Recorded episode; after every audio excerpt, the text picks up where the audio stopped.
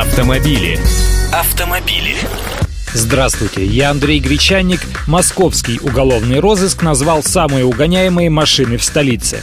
На первом месте по количеству хищений находятся машины марки «Лада». На их долю приходится 15% угонов и краж. С начала года к 1135 «Жигулям» переделали ноги. Автомобили. Далее по популярности у угонщиков традиционно идут японцы. Второе место занимают японские Mazda 13% угонов.